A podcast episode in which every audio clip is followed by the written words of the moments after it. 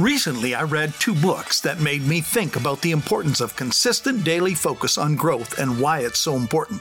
One was on multitasking, and the other was on how the greatest performers become the best of the best of the best.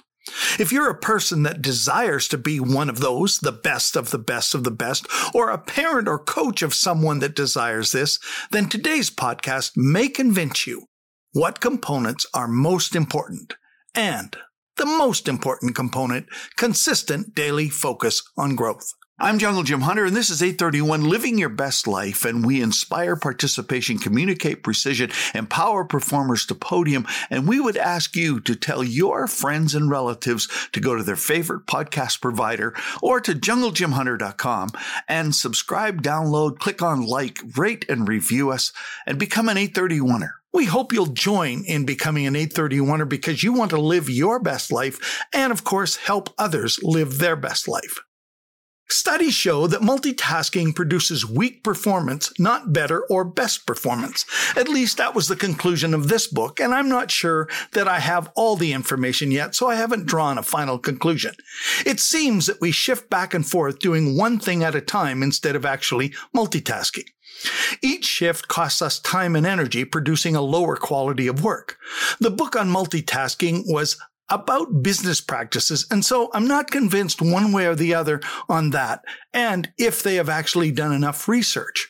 However, what I do know is that an athlete learns to multitask until they do what they do by rote. Now, on this podcast, I've spoken about doing things by rote before. In other words, this means that they have the emotional and mental resources in the opportunity in front of them in a split second of time and the energy needed to do what needs to be done. We watch amazed, and I can think of a few other people, like a parent caring for little ones or trying to caretake a family, a speaker inspiring an audience, and, well, many other people that multitask. But what happens if you do something similar, but it's not exactly the same? In the second book I read, there was a chapter on Roger Federer, the greatest tennis player maybe ever, asked if he could switch to paddle tennis and what happens. The above average paddle tennis player beat him every time and vice versa. What they determined is what I teach my athletes. We do multitask and it becomes unitasking because it all becomes one in a split second. We are emotionally trained, mentally focused, physically prepared, technically sound, and tactically making decisions in a split second. This is also not including adjusting for equipment, courses, facility conditions, crowd noise, cameras, distractions, and a few other things that I haven't included here. Excellence is unitasking, doing one thing totally focused, tuning out distractions with all you've got. This is what the best of the best of the best refine until it is done by rote. In other words, they have the resources in place in the opportunity and the time that they have and the energy to perform it automatically. They learn to get in the zone. They find a world of their own showing us how it's done.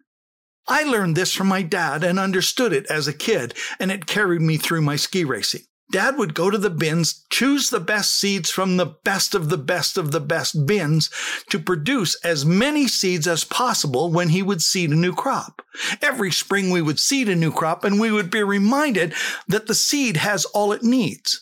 A human being, however, has choices and gets distracted by its senses. Instead of focusing on one thing, we look all over the place we see others. We compare ourselves. We look at the conditions. We start to establish thoughts in our head and emotional reactions to fear and concern about whether we can do it.